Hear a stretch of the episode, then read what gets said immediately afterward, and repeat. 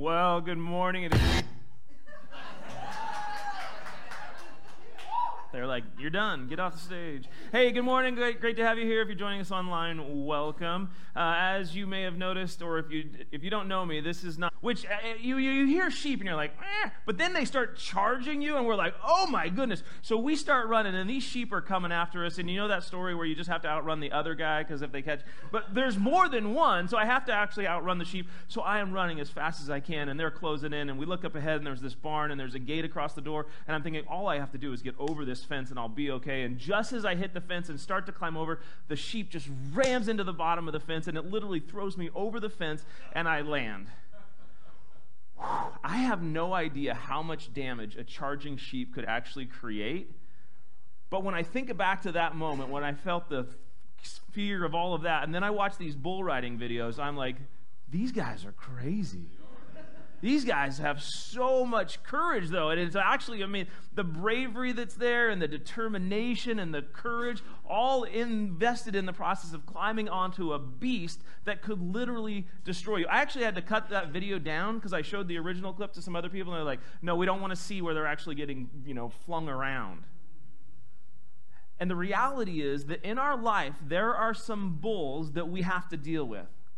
There's some bull that we have to face. And if we're not honest with it, if we don't face it head on, it will destroy us and it'll cause our life to be disappointing.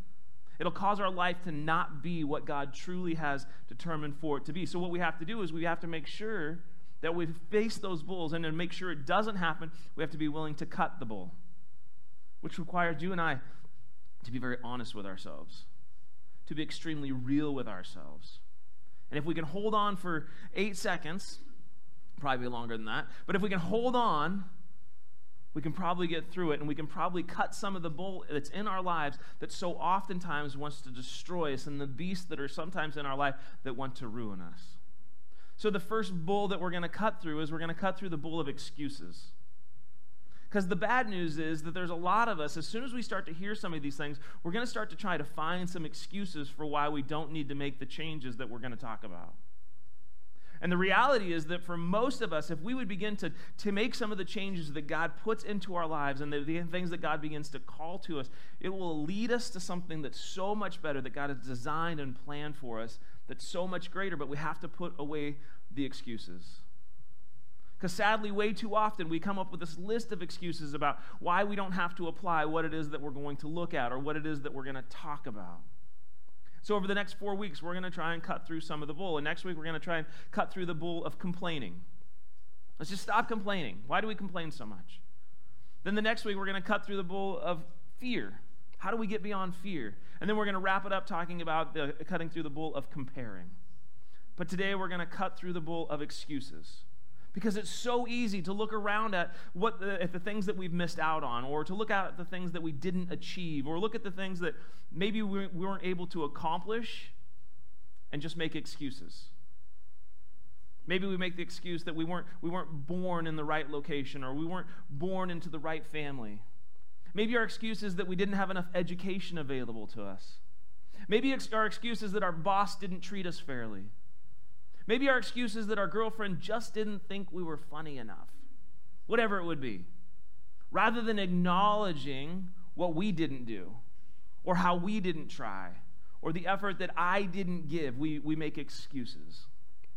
Some of you know this. I had the opportunity to play basketball in college. Uh, I spent my first two years playing basketball up at Everett Community College, and then I spent two years playing down at Corban University in Salem. And I realized for a lot of people that didn't play at, at even that level, but I got to be honest with you, that wasn't my goal. My goal was to play at something at a higher level than that.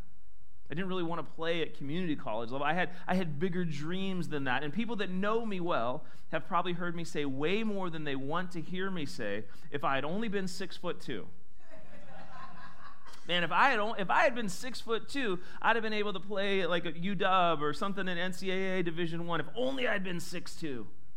Man, if I was six foot two, I probably could have played professionally overseas. And my excuse is that I didn't grow to be six foot two.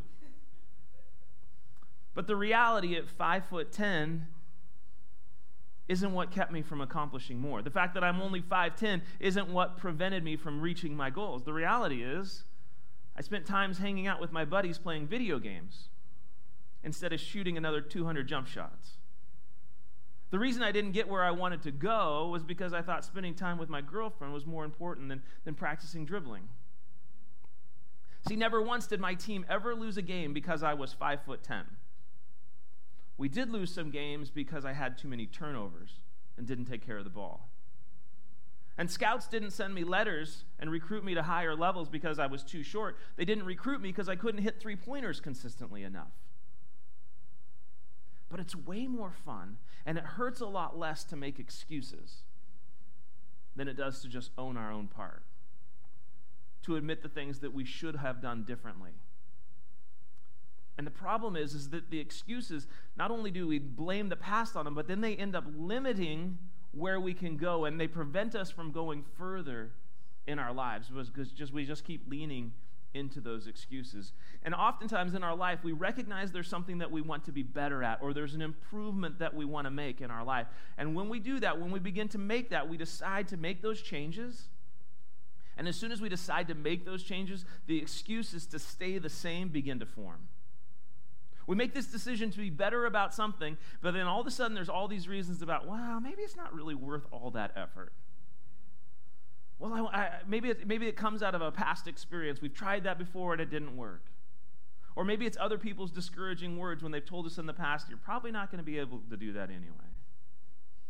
The reality is, is that Satan has no desire for you and I to experience joy and experience what God wants us, and he will gladly trick us into believing that we can't change and creating excuses and, and buying into that. When Jesus was on earth, he loved to tell stories. He loved to tell stories to help us understand what it was that he was trying to communicate.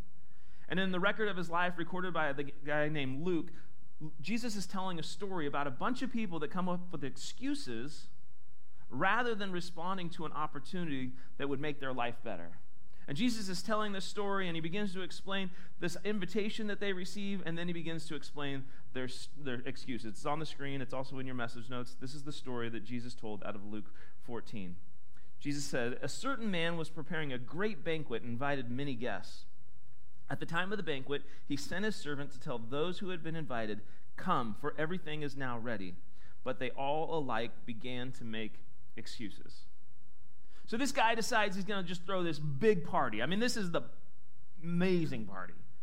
And the guest list is huge, and the party is going to be impressive. It is not going to disappoint. I mean, they're going to have a mechanical bull, an amazing barbecue. I mean, everybody's going to want to be there.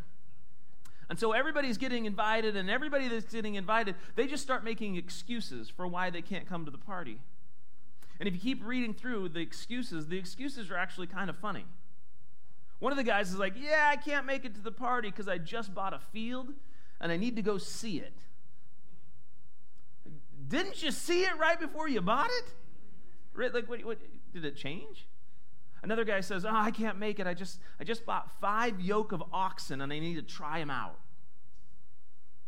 I watched a lot of Bonanza growing up. I have no idea that, that shows your age if you just laughed at that joke. But anyway, um, I have no idea how to try out. Come to the party, come to the party, come to the party. And they're like, I got an excuse, I got an excuse, I got an excuse. And this party is going to be amazing. And so oftentimes, the changes that God wants in our lives are going to be amazing.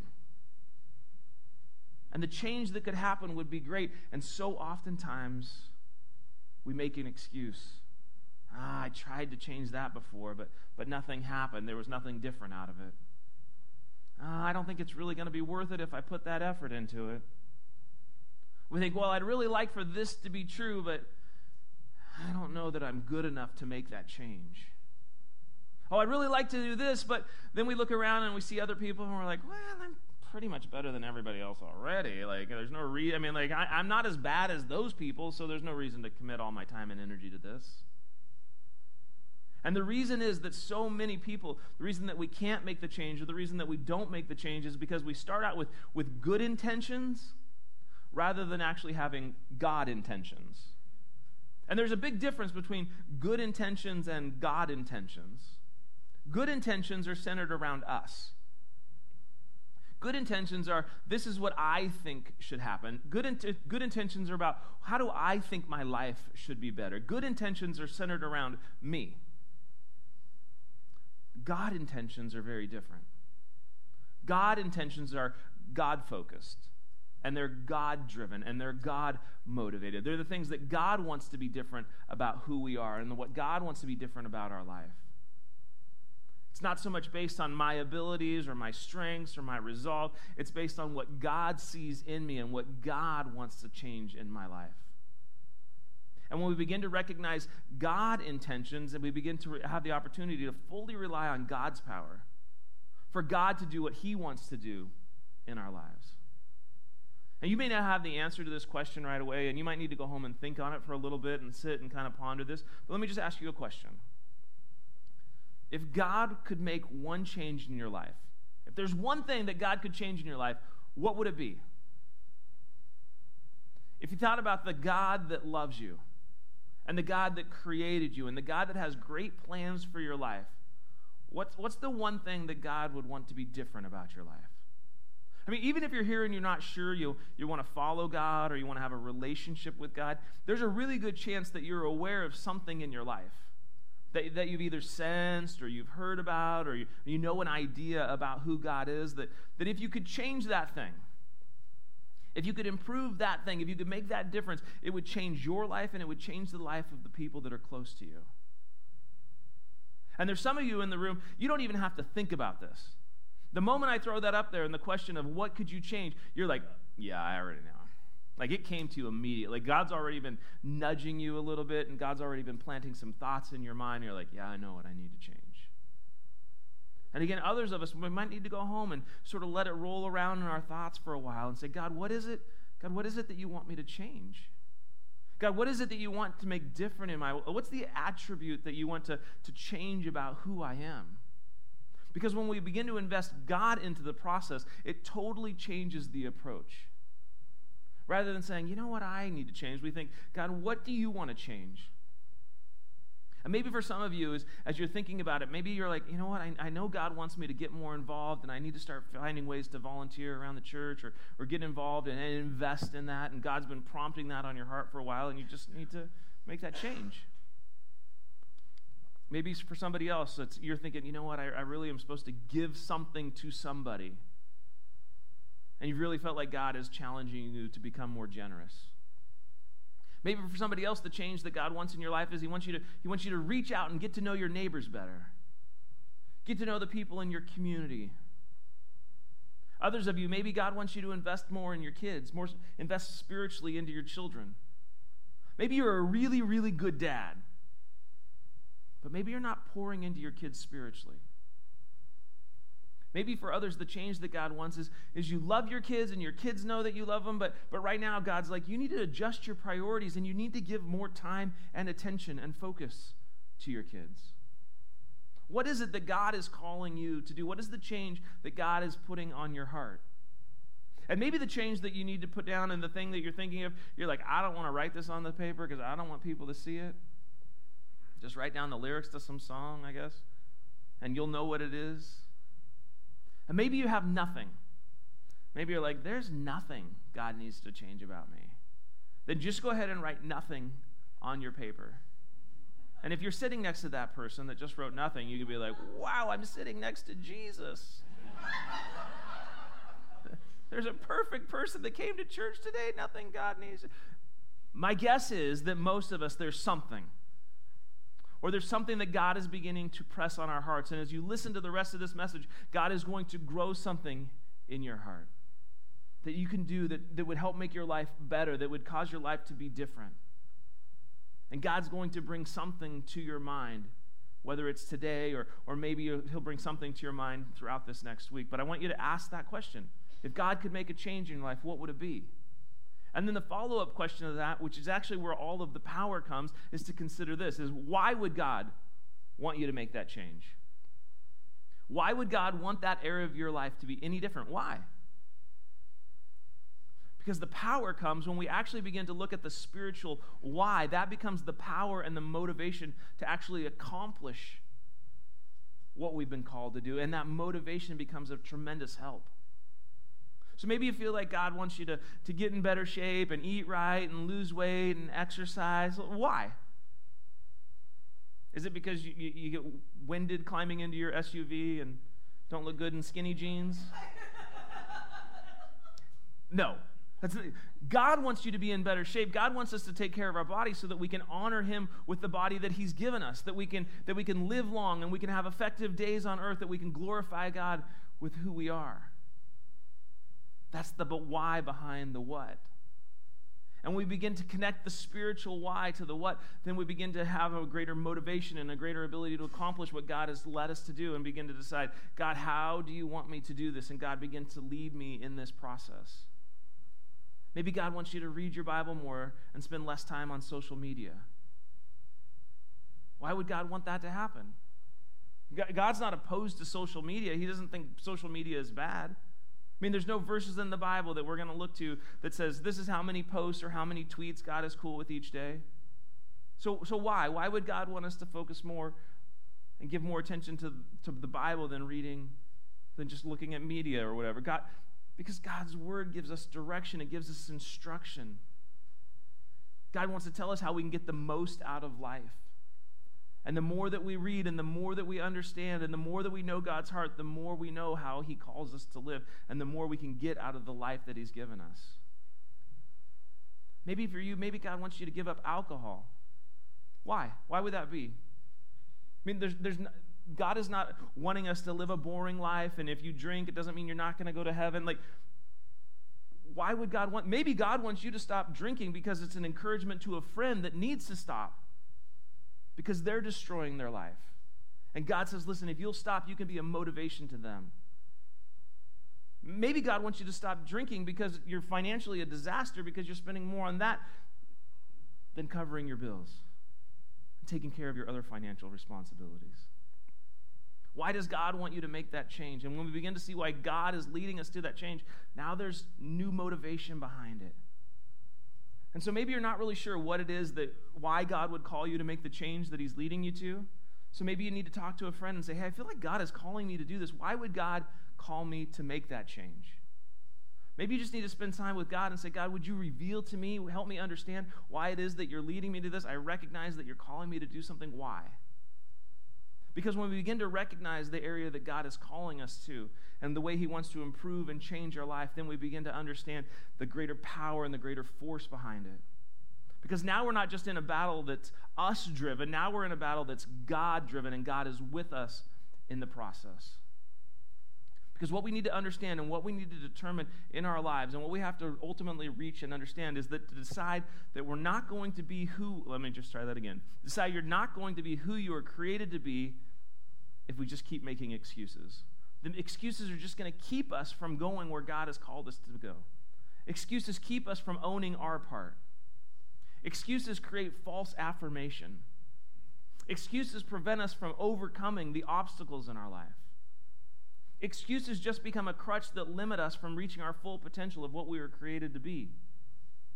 There's a story near the front of the Bible about a guy who, who God invited to be a part of this amazing rescue operation. And it's a great example of an excuse. Where, where God comes and says, Hey, I, I, want you to help out. And then there's an excuse, and then there's God's response to the excuse. It's in the book of Exodus. Uh, God actually comes to a guy by the name of Moses and says, Moses, I want you to help deliver the Israelites, your people, from the bondage of slavery to the Egyptians. And there's millions of Israelites all under the, under the cruel, rule, or, or, cruel masters that are, that are beating them and whipping them, causing them to do just horrible things. And the people are crying out to God for deliverance. And so God comes to Moses and he says, Listen, Moses, I'm going to ask you to do something that I know is outside of your comfort zone. And what's so incredible is that when God comes to us and asks us to do things, oftentimes it's outside of our comfort zone, outside of what we think we can accomplish, which actually is a greater confirmation that it's God saying, I think you can do this. And I'm going to help you accomplish this because I know that you need me to help you accomplish this. Because typically, if there's something that we think we can change, we think we can change it. And when there's something that we don't think we can change, oftentimes it's God saying, you know, you can do this. And when we consider what God wants us to change, and He begins to ask us to do the thing that we think is impossible, God is saying, I am the evidence that means it's possible. And God loves to do this. God finds it so cool to reveal His power and His love to us by helping us do the things that we never could do on our own. And so God comes to Moses and God says, Moses, you're my guy. And Moses says to God, No, I'm not your guy. And then the conversation goes this way in Exodus 4. Moses said to the Lord, O Lord, I have never been eloquent, neither in the past nor since you have spoken to your servant. I am slow of speech and tongue. The Lord said to him, Who gave man his mouth? Who makes him deaf or mute? Who gives him sight or makes him blind? Is it not I, the Lord? Now go, I will help you speak and will teach you what to say. Moses was never on the debate team. Moses never took a speech class. When it was Moses' turn in the game of taboo, his team never got points. And then God invites Moses to be the leader of the largest release of slaves in the history of the world. I mean, people are going to know Moses' name for the rest of human history. Moses is going to be illustrated in kids' books. If Moses does this, Charlton Heston is going to play the role of Moses. Like, this is a huge opportunity. God is saying, I want to include you. And Moses is like, I don't talk so well. He just comes up with the excuse, I, I, I don't talk very well. And God's response is, Hey, who gave you the mouth you've got anyway? Who, who gives you the ability to speak? He's like, if I'm calling you to do this job, I will help you get it done. God is saying, listen, I, I can make deaf ears hear and I can make blind eyes see. And Moses, this stuttering problem or whatever you got going on, I can deal with that. And God is just saying, just, just go. Do this thing that I'm asking you to do that you don't think you can do, and I am going to help you. I am going to help you get the job done.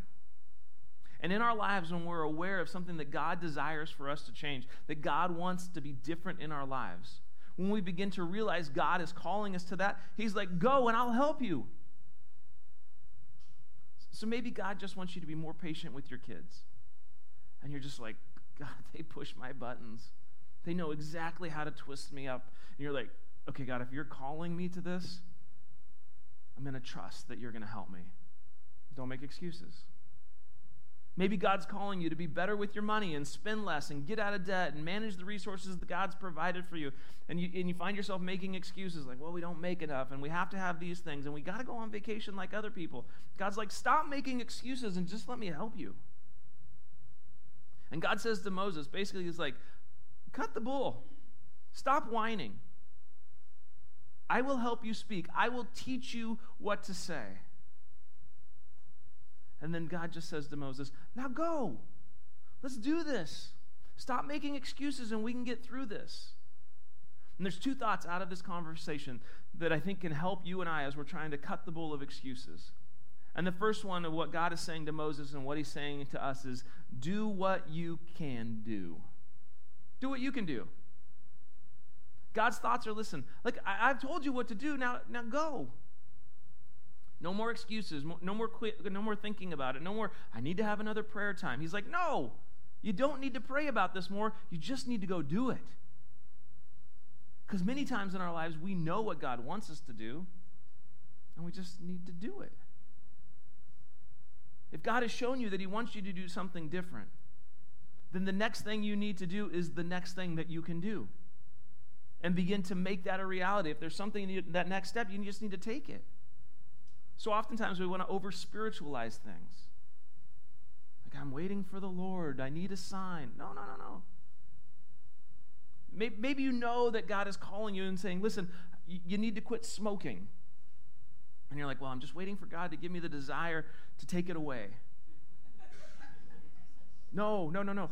Listen, God desperately wants you to join him in heaven. He just doesn't want you to speed up the process. Right? He's like, do what you can do to get beyond that. Try the patch, try the gum, try the exploding cigarettes. Do what you can do. If God has told you to make the change, do what you can do. For the first 39 years of Elizabeth's life, our executive director, she would, I got permission to tell this story, so uh, I might still get in trouble even though. But anyway, she would tell you that for the first 39 years of her life, she never exercised. She never played sports. She never worked out. Nobody ever accused her of being athletic. Never. She also never really thought about what she ate. In fact, she told me that in her early 20s, her diet mostly consisted of mint chocolate chip ice cream with Oreos for dessert. Like that was that's what she ate. And then at 39, she decided, you know what? I, I got to make some changes. No more excuses. No more saying I can't do it. No more saying it doesn't matter. So she decided to make change. And so she started working out four times a week and she started trying to be more aware of what she ate and she tried to consume things that were healthy. This last week, if you're not aware, we had a connect group that went and they did this self defense class at some like local taekwondo thing and so they're in there kicking pads and beating things up and yelling and screaming and stuff and the instructor came up to her and said what do you do for a living He's like, You're so athletic and you hit these pads so hard. How did you get so good at kicking and hitting? And she's like, I'm a pastor. Which you got to tell you now. You got to know that when I want to bring something up, it's dangerous. But, um, but she made big changes in her life because she decided to stop making excuses. She felt like God was saying, Listen, make some changes. You've got some boys that you need to take care of, and you need to do some things so that you can be around.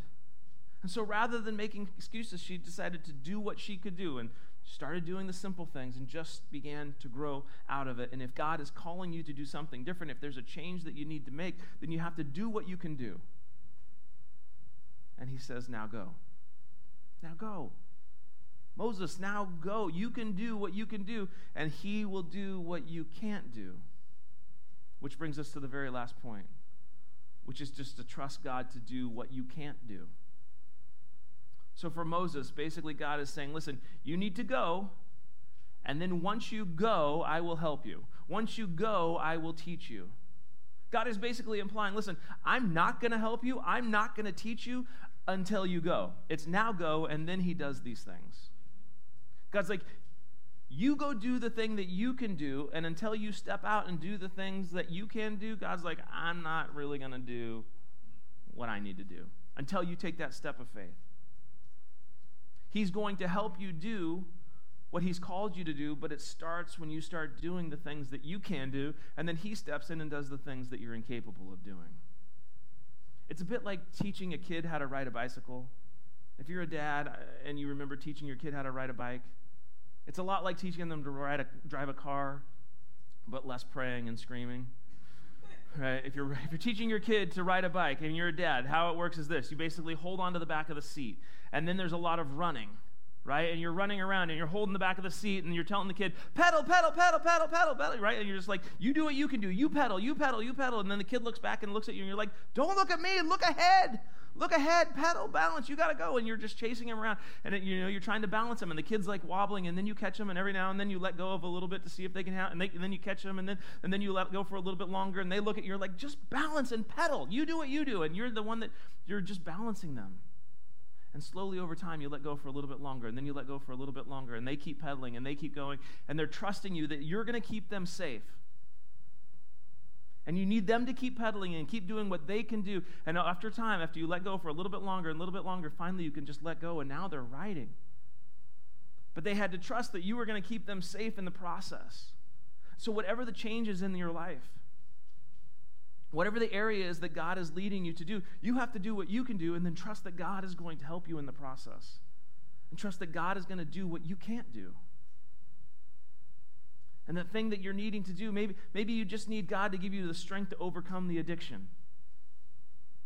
Maybe you need God to provide the determination to, to keep working on that relationship, to keep working on that marriage. Maybe you need God to just reveal himself to you and just show you that he exists. The reality is that you and I can make excuses, it's always an option. We can always make excuses, but when we do, we will miss out on all that God has created us to be and all that God wants us to discover in our life. And if that's where you want to live, that's your call. We all have the opportunity to do that, but there's so much more available. But for that to happen, we have to be willing to, to cut through the bull of making excuses and stop blaming other people and start, stop pointing out where other people have let us down and stop pointing out where life has not been fair and decide to just cut through the bull and no more excuses and begin to allow God to help us become who He's created us to be. And every week we put these green connect cards in your program and just challenge you to think through what is it that God is saying to you?